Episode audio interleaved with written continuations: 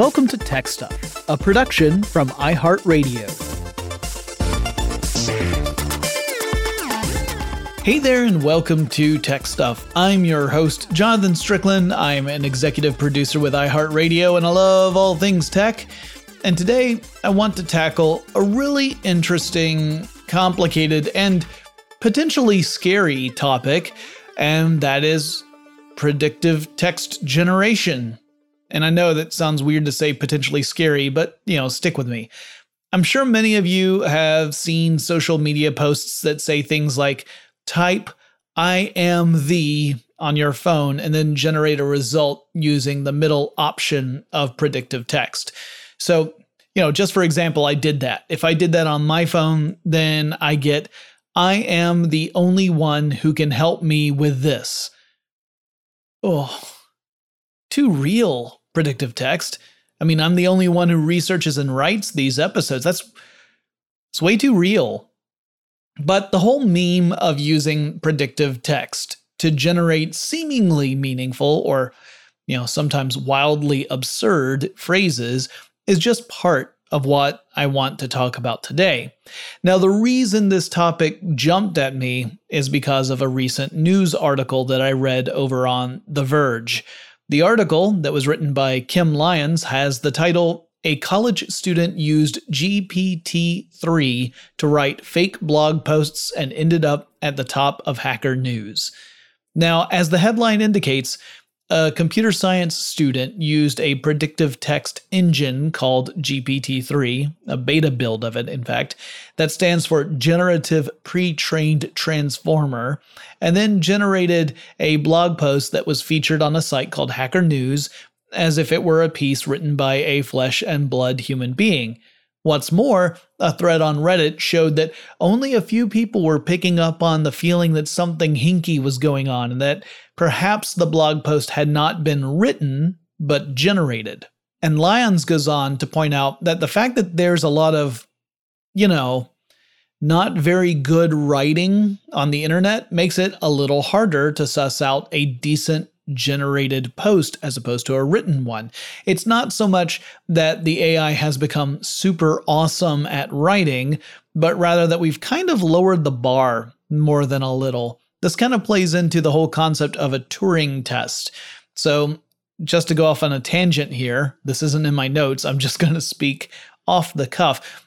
The Turing test is named after Alan Turing, a famous computer scientist. And the idea nowadays, it's kind of evolved into this idea of you have a, a series of interviews that a person does over a computer. And some of the interviewees are people, and some of them are chatbots, essentially. And the goal of this whole exercise is to see if the person who's doing the interview can consistently tell if the other entity on the other side of the interview is a person or if it's a chatbot. And if you pass with a certain percentage, you would say that the chatbot has passed the Turing test, that people are unable to tell the difference between the chatbot and a real human being, and that this is kind of one of the markers for artificial intelligence. We're going to be dipping into that sort of thing with this discussion as well. So today, I'm really wanted to dive into the whole concept of predictive text and how it's done and how it could absolutely destroy platforms like Facebook in the future. That's how I'm going to end this episode, so stick around, but we have to build on this gradually. So let's start at the very beginning, which, according to this woman who's singing outside my window, is a very good place to start. And we are going to start with a particularly tricky concept for a former English lit major to try and explain. And this is called a Markov model. It's named after a mathematician named Andrei Andreevich Markov. And he was born in Russia in 1856. And he did a lot of work on an area of mathematics called stochastic processes. But that just raises another question, right? What does stochastic mean? Well, a stochastic variable is one that is randomly determined. A stochastic system has a random probability pattern that you can study, but you can't predict it precisely. there's always uncertainty. So you can assign probabilities as to how the pattern will form, but those are just indications of how likely a particular pattern will form, not a guarantee. So let's take a very simple example and let's pick something really random. Let's talk about my two year old niece. So let's say my niece is standing in the middle of a room and I walk in. Now, based on my past interactions with this random creature, I know my niece is likely to do one of three things. She is going to run at me and grab my hand and then boss me around and put me someplace and tell me I have to stay there. She's going to run away from me and then hide and then demand very loudly that I come find her. Uh, she is not, I should add, quite grasped the concept of hiding. Or she is going to ignore me and sing and or dance. Those are the things that she typically does. There are other things she might do as well, but they happen much less frequently. So, let's say I want to sketch out this scenario on paper. I might start with the scenario is my niece is in a room and I come into the room. Then I would draw little bubbles on my paper to represent the potential actions or states, as we would call them in a Markov chain, that could follow this input of me walking into the room. Now, based on the number of times I've seen her respond before, I could weight each of those states with a certain probability. If, for example, she runs at me and grabs my hand, then bosses me around more than half the time, I can weight that outcome as, you know, 55%. And does that mean the next time I walk into a room that she's going to do that? No. Each incident is random. I'm just illustrating how likely a particular outcome is going to be. I would then assign probabilities for the other two outcomes I outlined and, and maybe just ignore all the outliers and say that one of them is, you know, 40% likely, which means the third one is only 5% likely to happen because it has to add up to 100%. Now, the example I just gave is ridiculously simple, despite the fact that my niece is already incredibly complicated. And it just gives us the odds of one starting state, that of me walking into a room, that then transitions into one of three outcome states. Markov models can have lots of variables, with some variables dependent upon the value of other variables. So you might see a chain that has something like if outcome A happens, and there's a 60% chance that it will, then there's a 30% chance that a subsequent outcome, A3, will happen. And it can become a really complex branching path of possibilities. But we can stick with simple. Let's take the coin flip the classic example of a random variable. We know that the odds of a fair coin landing heads up are 50% and landing tails up are 50%. Flipping a coin many thousands of times should show that collectively you're gravitating toward those probabilities that about half of your coin flips will be heads and the other half will be tails. But that does not mean you won't get on streaks where you flip heads over and over, a la Rosencrantz and Guildenstern are dead. And if you don't know that reference, I highly recommend that you read that play or you watch the excellent film version that has Tim Roth and Gary Oldman in it, because it is fantastic and it kind of dives into a fun discussion of probabilities and what does that actually mean. Anyway, the odds of flipping a coin heads are 50% for a single coin flip. But what about a second coin flip? Well, if we look at just that flip in isolation, that second coin flip, it's still a 50% chance that it's going to land on heads. But if we frame it a different way, if we ask the question, uh, what, what are the odds of flipping heads twice in a row? This is a different question because you're not thinking about individual flips. You're saying, what are the odds of this happening twice sequentially? Well, now we have to take the odds of it happening once, which is 50%, and then we have to multiply it against itself. It's a 50% chance again that it would happen twice. So 50% of 50% is, let me do the math, it is 25% or one fourth. So if you were to do a pair of coin flips and you were to repeat this experiment over and over and over again over the long run, you would find that 25% of those sequences would end up with heads followed by heads. But what if we wanted to say, how, what are the odds of flipping three heads in a row? Well, then we have to half it again. So instead of one out of every four uh, trials, we would see one out of every eight or 12.5%. And we can keep extending this out. We can figure out the odds of some ridiculously long stretch of flipping heads in a row. Now, in Rosencrantz and Guildenstern are dead, we are told that it happens an astonishing 92 times in a row. That streak has a probability of 1 in 5 octillion. Uh, that would be a 5 followed by 27 zeros.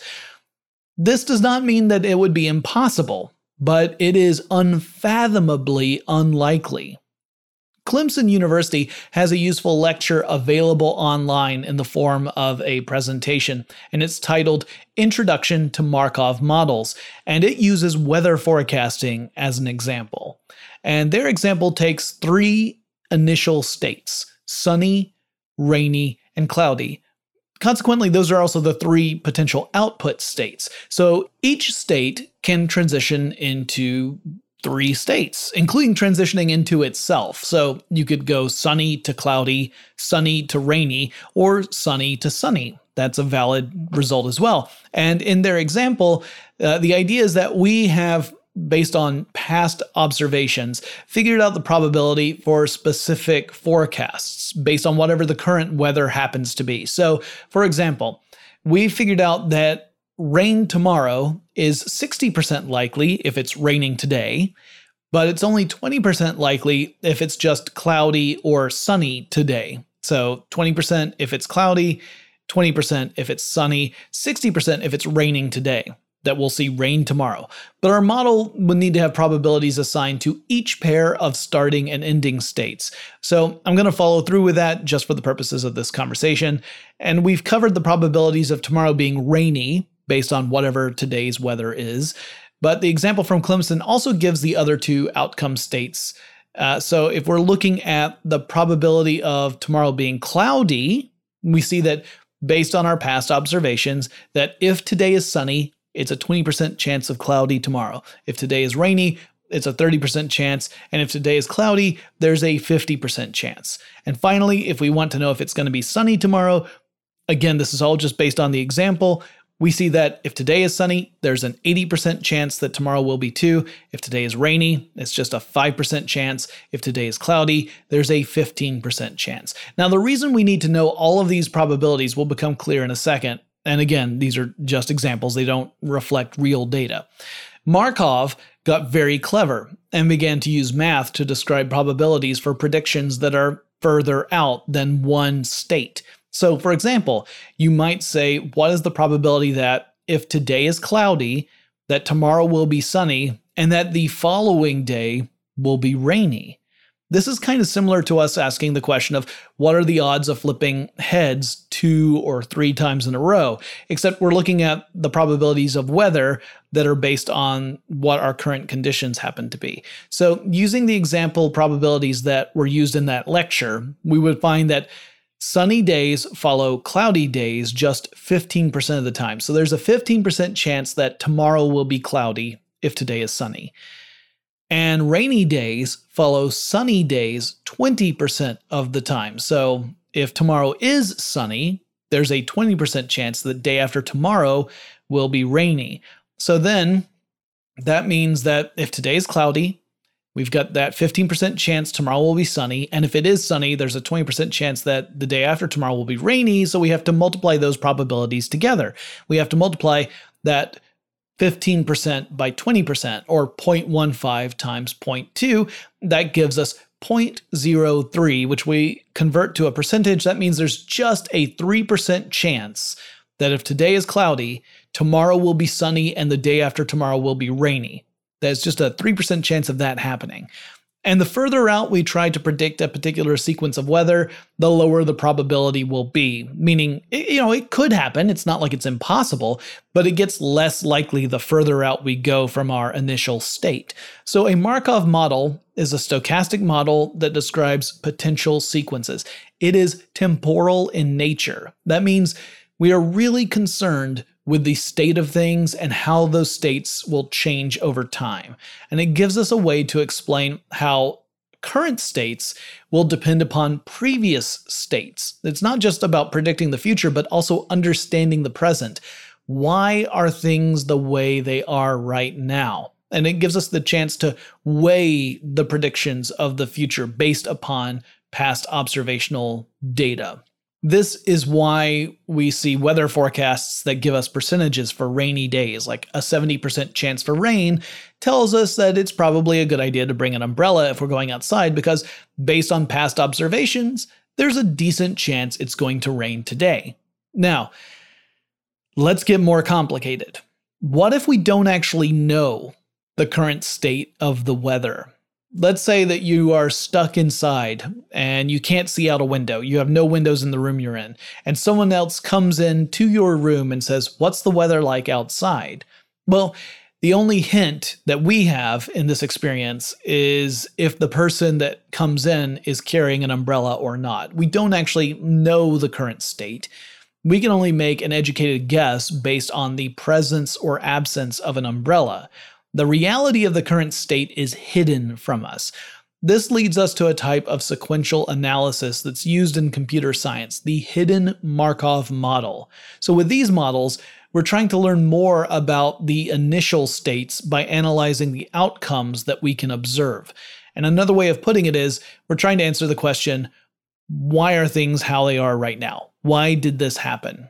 Let's look back and figure out the probability that a particular initial state led to what is going on right now. Now, the whole reason I spent time talking about Markov models and probability is that it ties heavily into predictive text. It's also used in tons of other computational processes and analysis, from natural language analysis to genome sequencing. It's really powerful stuff. If we think about language, we know that there are certain rules to things. You can't just string random letters in a sequence and expect that to make a word that other people can understand. We have developed languages that have their own vocabularies and syntax and grammars. We know that in English, for example, the letter Q is nearly always followed by the letter U. We know that it would be very odd to see the letter H follow right behind the letter J in English. And so we can start building out a dictionary and a matrix. And the dictionary would include lots of common words, and the matrix would include basic rules to help us identify when someone is making a typo or misspelling something. And with these tools, we could build out a method for predicting a letter based on the letters that were already typed. So if I typed T and then H, my predictive text might helpfully offer up the letter E because I frequently type the word the.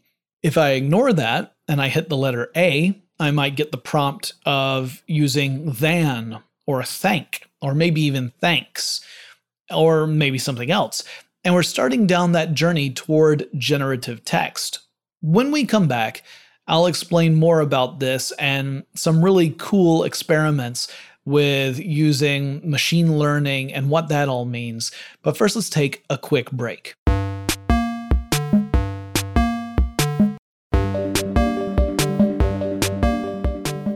Okay, so we're building out a tool that quote unquote understands basic probabilities of words appearing in a given language in a given order.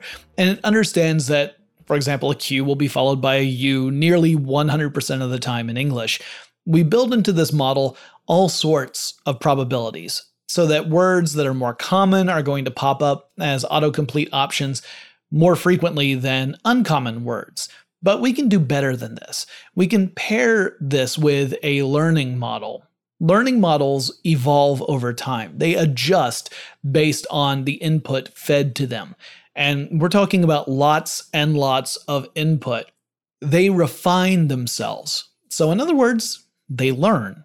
So, with learning models, our predictive text begins to adjust to the specific individual who uses the predictive text over time, like a phone. So, let's say you and I each have the same particular model of smartphone, and we're both running the same operating system version and everything. Like our phones are, are essentially identical, at least at casual glance. And we've both been using these phones for a few weeks. And in that time, you and I have each used our phones to send various messages to our friends, our family, our colleagues, you know, your arch nemesis Ben Bowlin, you know, the usual. As we do that, our predictive text keyboards start to pick up on how we use words, and it can build up a frequency matrix, which isn't just looking at words that are common in general, but words that are common to us as individuals and the way that we use words, and sometimes the way we generate words. Maybe you happen to use the word balderdash a lot. And so you start typing the word, and the autocomplete for balderdash will jump up much faster than it would if I were typing it on my phone, because my phone has never heard me use that. So it doesn't automatically assume that's what I'm typing. Maybe I use the word folderol a lot, and the same happens with my phone compared to yours. The models learn the words we use, not and not just the words, the words we create as well. So let's say that I was, for some reason, a big fan of How I Met Your Mother, which I'm not, but let's say that I am a big fan of Neil Patrick Harris, which is true, and his character often says, that is, wait for it, legendary. Uh, and they might extend the word legendary. So to do that, I might throw in a whole bunch of extra E's at the beginning of legendary. Well, my phone might pick up that I tend to do this. And so it includes that as a legitimate word, even though any sort of spelling check would say, this ain't a word, stop it. But my phone's predictive text is going to include it as saying this is something that is meaningful and thus a valid option. Uh, also, the phones can learn to adapt to our own sense of syntax and grammar. Perhaps for purposes of a particular effect, one of us tends to tweak the syntax of the language that we're communicating in for some reason. Maybe it's for comedic effect, and it's not following the established rules of grammar for English, but our phone starts to understand that's how we communicate based on how we order our words and how we generate our phrases, you know, how we communicate that while our choices aren't necessarily in alignment with an established formal system, they represent a particular approach to communicating. Predictive text can start to get a handle on that if it's built properly, and even someone who communicates in an idiosyncratic way might find that their phone is offering up particularly relevant suggestions. So, how does all this work? How do machines actually learn stuff? Well, there's not one single method, but there are a collection of related processes that computer scientists develop to train machines. And you can look at two major types of categories of machine learning. And there are a lot of subtypes under each of these. And those would be supervised learning and unsupervised learning. Supervised learning involves training a computer model using known input and output information. So let's take an example that I like to use a lot, and it's about image recognition. So let's say you're teaching a computer to recognize images of coffee mugs, and you have an enormous supply of images, millions of them. Some of them contain coffee mugs in various shapes and sizes and colors and orientations and uh, the the lighting can be different. You might have the handle pointing to the left in some, or pointing to the right or the other. In some cases, it might be on its side, but you've got tons of these, and you also have millions of images of other stuff. Some of it might not even resemble a mug remotely. Maybe it's an airplane or Christopher Walken. Others might look kind of like a mug, you know, it might be a glass or a bowl or something similar. Now, as a human being, you can tell straight away if the image you've got in front of you represents a coffee mug or not. But machines don't inherently possess this ability. You could feed one photo of a generic off white coffee mug, and the handle happens to be pointed to the left, and you tag that photo as a coffee mug. You give metadata to the computer to classify that as a coffee mug. And if you created a database of images, maybe you do a search for a coffee mug, that one would come up as a result because of all the work you've done with tagging this thing and effectively telling the computer this is what I mean by coffee mug. However, if you fed a new image, and this one is of a red coffee mug that's of a different size, maybe the photo has different lighting conditions, maybe the mug is a little closer to the camera, the handle's pointed to the right, not the left, would the computer automatically know that that's a coffee mug? No, it hasn't learned that. So you would have to build a predictive model for a computer to follow based on the known input and outputs. Your output is you want the computer to classify photos as either having a coffee mug in them or not. And you might use an artificial neural network. In this case, you're creating nodes that accept input then they apply some sort of decision making process to that input and then pass it along further along the network. You can almost think of nodes as essentially making a yes or no judgment on a piece of data. Does the input qualify or does it not? Does it have this particular aspect of whatever it is you're looking at, in our case, coffee mugs, or does it lack that? With our mug example, it could be a simple question like, is this mug shaped? But the nodes are asking lots of questions and making lots of judgments and passing them throughout the neural network until you get to the final output, the final judgment of is this a coffee mug or is it not? And computer scientists influence how the computer processes information. They adjust the weighting of answers, weighting as in like weight as in heavy, W E I G H T, weighting. So you create your model, you use nodes that are making a series of judgments on images, you weight those decisions so that you're hopefully going toward a more accurate result, and you feed your photos through and you look at the output. Now, you know whether the photos have a coffee mug in them or not. You're looking to see if the computer can recognize that. So, you're looking to see if your model succeeded or failed. And then you go back and you make adjustments to your neural network. You adjust the weightings of those decisions so that the nodes process information in a slightly different way. And you always have the goal of improving the accuracy of the overall system.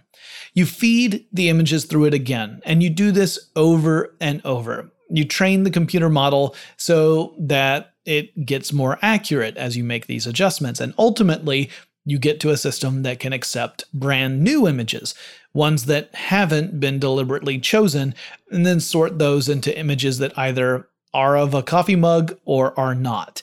And this is in an area called classification. So, in our simple example, images just fall into two broad classifications photos with mugs or photos without. Though we're going to get a little more complicated a little bit later. So you can have all sorts of classifications. Uh, medical imaging systems make use of this sort of machine learning process to uh, indicate whether or not an image of a, of a tumor is benign or not. Handwriting recognition programs do this too. Speech recognition can do this as well. So, supervised learning systems can also use a different approach called regression as a means of training a system. Regression is all about predicting a continuous response, like how much electricity a community is going to need over time. Uh, it's about predicting things to which you can assign real numbers. So, for example, predicting a change in temperature. Temperature happens to have a value that is a real number, so that falls into this category. That's supervised learning where we have the known inputs and known outputs. We know definitively if the information the computer generates is accurate or not because we can actually check its work. It's kind of like a teacher grading student tests and then working with a student who has a low score to get a better understanding of subject matter. And then on the next test, hopefully they score better. And you keep working with that student over and over until they have reached a a high enough level of consistency of being correct. Unsupervised learning is more about finding patterns or meaning in data where no such patterns or meaning is initially obvious. You know, when we talk about sifting through big data to find patterns, this is the kind of thing we're talking about. Those patterns might be subtle or they might only be obvious when you're dealing with truly enormous amounts of information. We humans are really good at spotting patterns up to a point. It's part of our survival mechanism. Recognizing patterns helped ancient humans recognize prey or predators, so it's a key element to the survival of our species. But when you get to really, really big quantities of data, it's hard for us to see patterns. It would be kind of like if you jumped off a boat in the middle of the ocean and then you were told to look for patterns that are the size of New Zealand. You'd be lost right away. The scale is something we can't deal with. But computer systems can handle data far more efficiently than we can, and that means they can potentially spot patterns where we would not.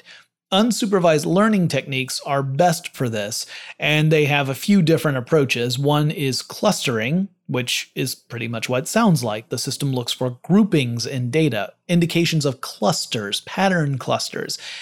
And now I need to get back to my image recognition coffee mug analogy.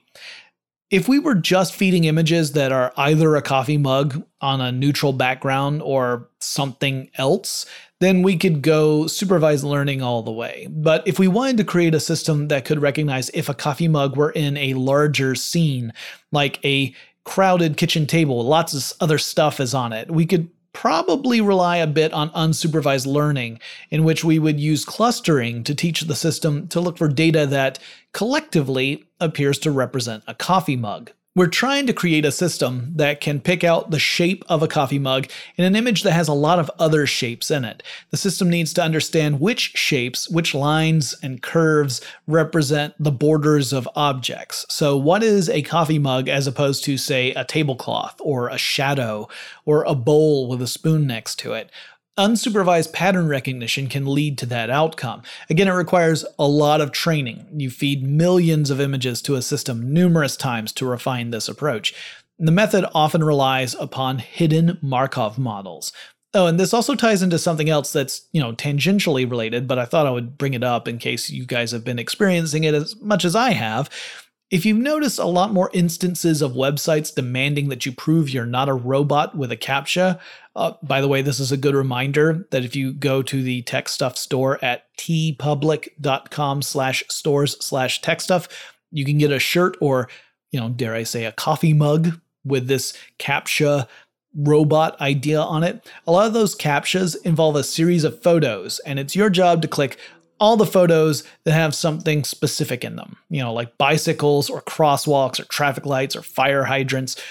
If you've wondered why that is, well, it all comes down to good traffic versus bad traffic. There's a lot of traffic out there that is uh, powered by bots for various reasons, and that can clog things up. And so systems and companies like Google want to prioritize traffic that's good traffic. It represents actual people trying to do stuff and give them preferential access to other methods that might be malevolent or just might end up making things run slower if they get unfettered access. And the reason these CAPTCHAs are getting so difficult is because machine learning and image recognition software has gotten really good and so, to protect against bad traffic, companies like Google are using difficult CAPTCHA systems that present fuzzy, dimly lit, or otherwise, you know, bad photographs to you. And your job is to stare at them, possibly on a tiny smartphone screen, and figure out which ones are legit. The whole goal is to present photos that are so lousy that machines can't really deal with them. The problem is, over the long run, machines get better at doing this sort of stuff. Whereas we kind of, you know, we have a cap on our performance. There will come a point where an image will be get, you know, too fuzzy or too dim for us to make out if there's a fire hydrant in there or not. The machines will always get better at stuff at this than than we are over the long run. Heck, older CAPTCHA systems are completely obsolete now because computer systems can complete them at a success rate that's actually higher than humans. We've got a lot of science fiction stories about machines becoming sentient and ruining humanity, but the truth of the matter is, they don't need sentience to be disruptive. If they are directed by someone for a specific malevolent purpose, that's bad enough, even if the machines aren't really, you know, thinking for themselves. Okay, but let's get back to predictive text after all of this. You could create a machine learning model that has a huge database of words, you know, a dictionary, and you could program the system to classify the words. You could suss out which words are nouns and verbs and adjectives, and then apply rules to how those words can go together to make sentences. Or you could just, you know, analyze a ton of literature and have the computer kind of figure that out for itself. Just through statistical analysis, understand how words fit together based upon the history of the written word, at least in modern English, for example. If you went further back to like Old English, uh, first of all, your vocabulary would be totally different, but your grammar would be too. And suddenly things would not make much sense. It would everything would sound like Yoda. So the system could go through millions of pages of materials, building a statistical model that shows how frequently certain words pair together and in which order. Effectively, you're analyzing how humans put letters together to make words and words together to make sentences. You could move up from there. You could try and analyze how sentences come together to make up paragraphs, but it starts to get tricky However, you can work on a system that can present a series of sentences that are related enough to be a coherent presentation of ideas, at least in the short run. It might not be super compelling or as effective as what a human could do, but it could be a lot more impressive than just, you know, a string of totally unrelated words. When we come back, I'll talk a bit more about how computer systems can put words together for us and what that could mean in the future, but first let's take another quick break.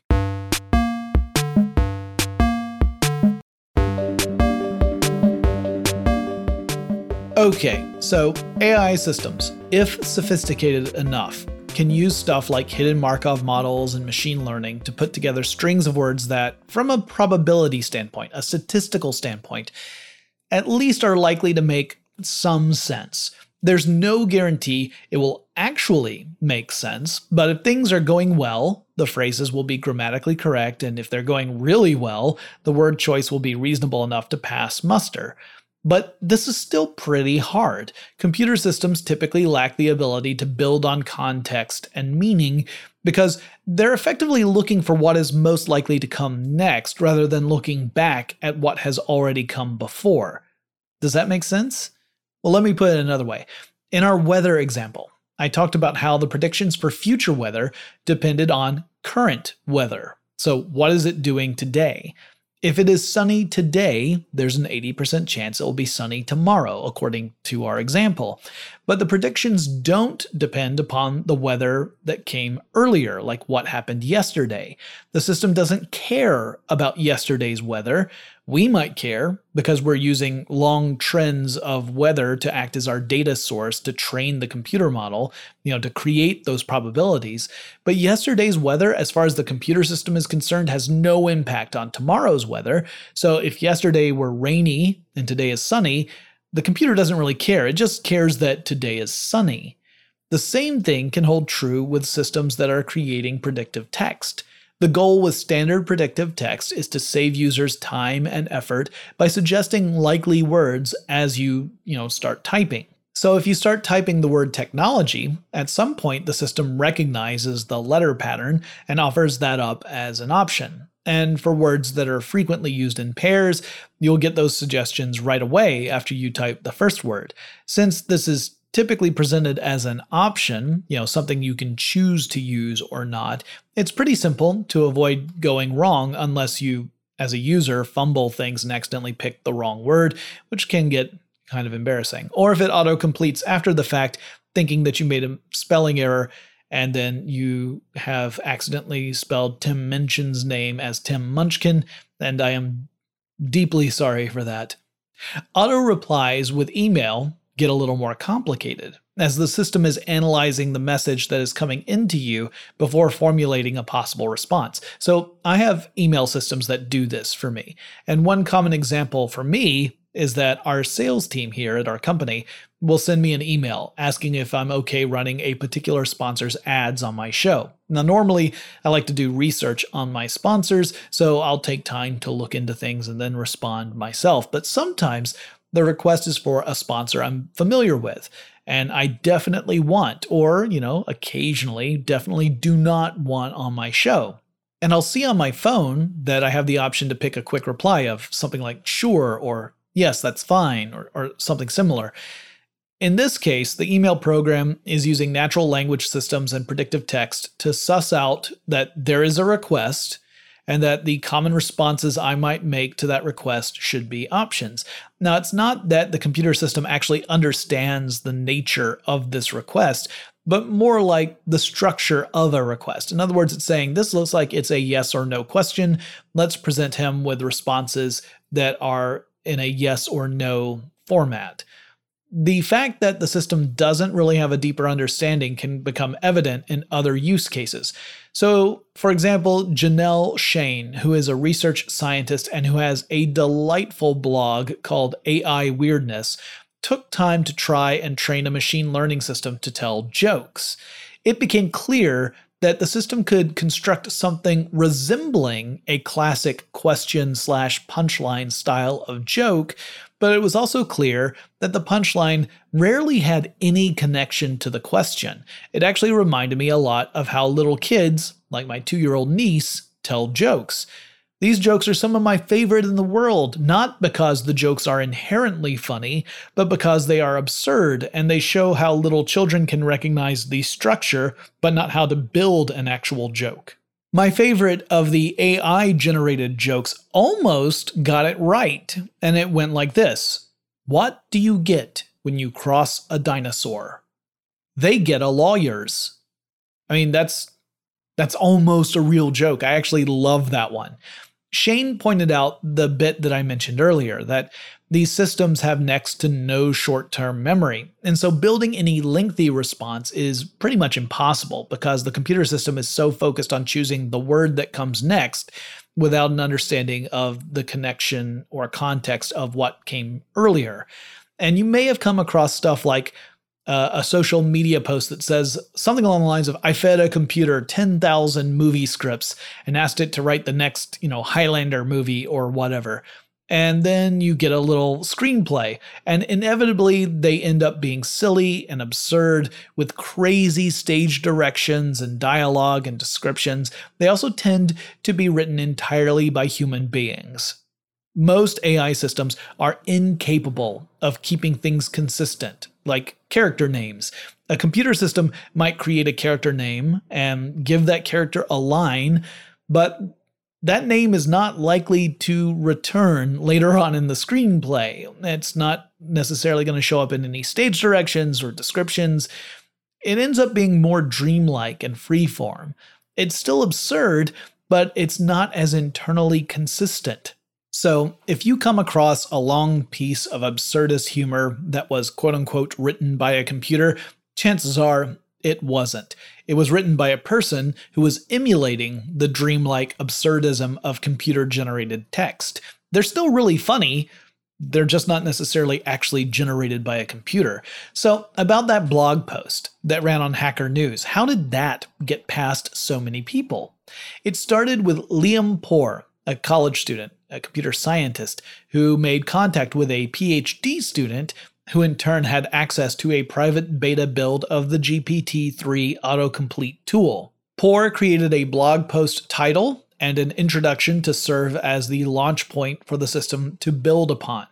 And together they ran a few trials with this machine learning system and auto generated text system and uh, with those prompts. And then Porr picked one of the results to submit as a legit blog post. Now, I'm going to read a little section of it now.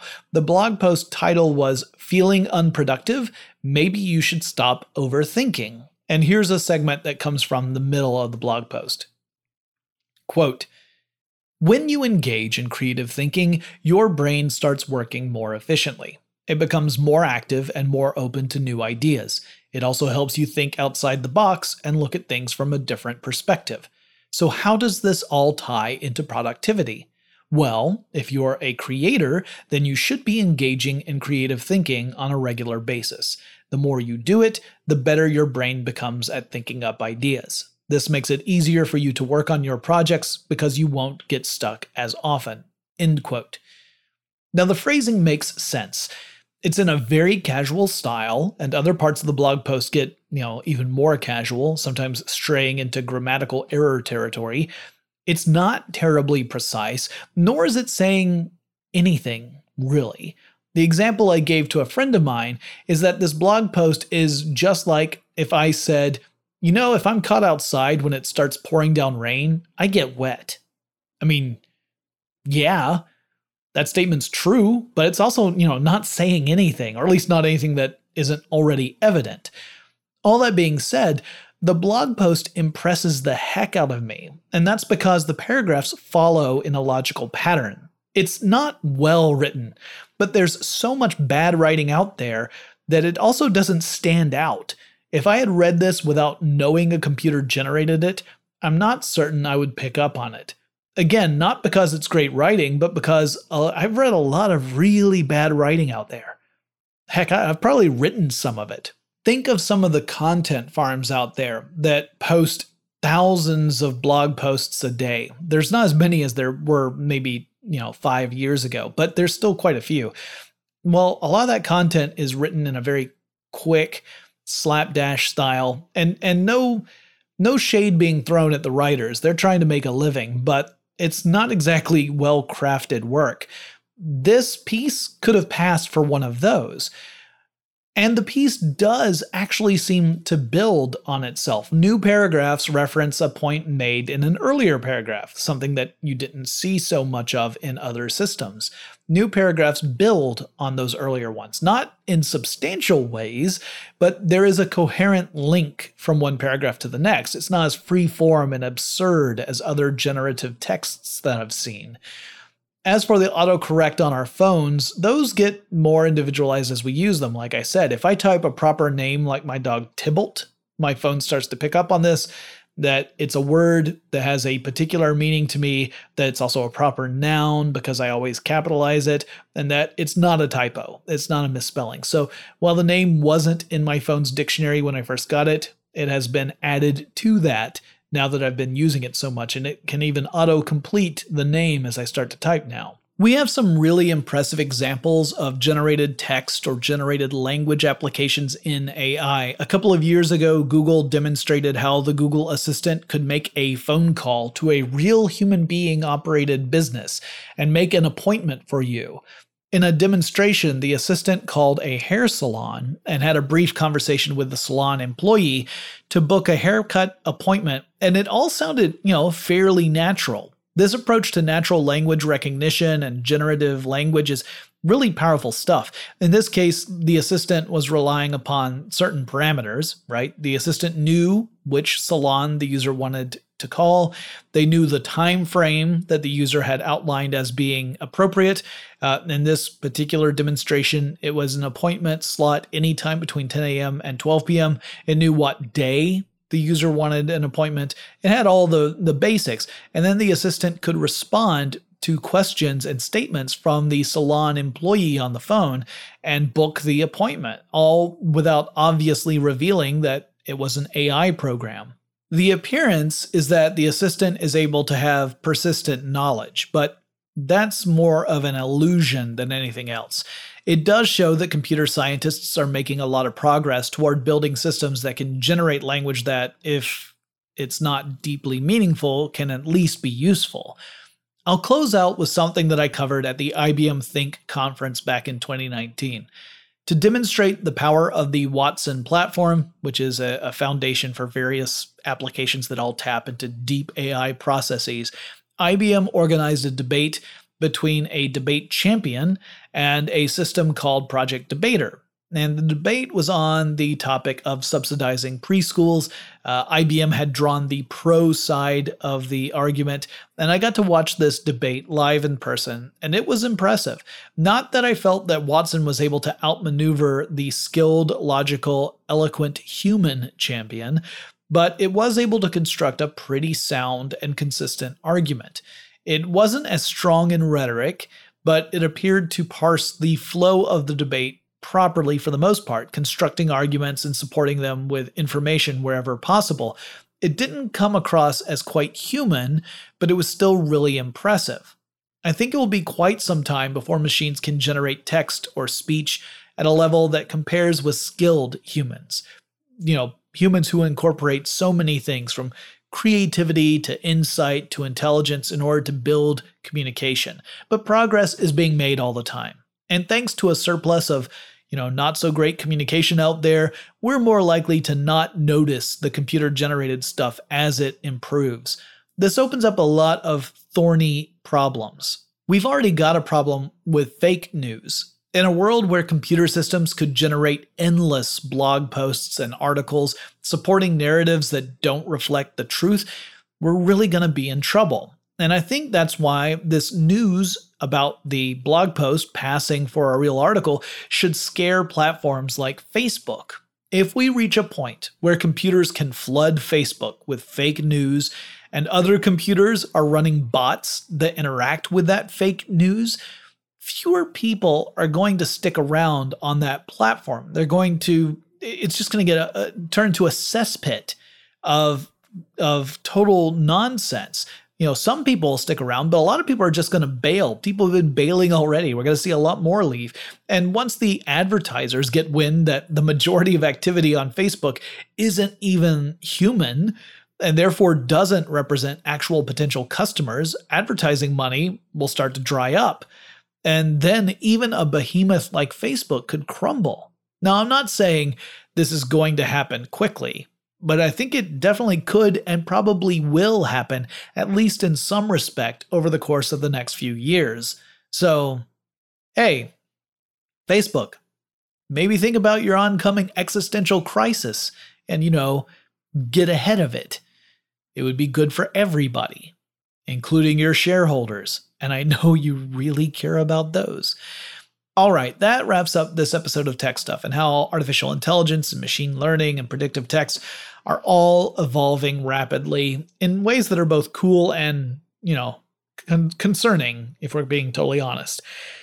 But I want to know what you guys think. I also want to know if you have any suggestions for future episodes of Tech Stuff. Reach out to me on Twitter. The handle is TechStuffHSW, and I'll talk to you again really soon.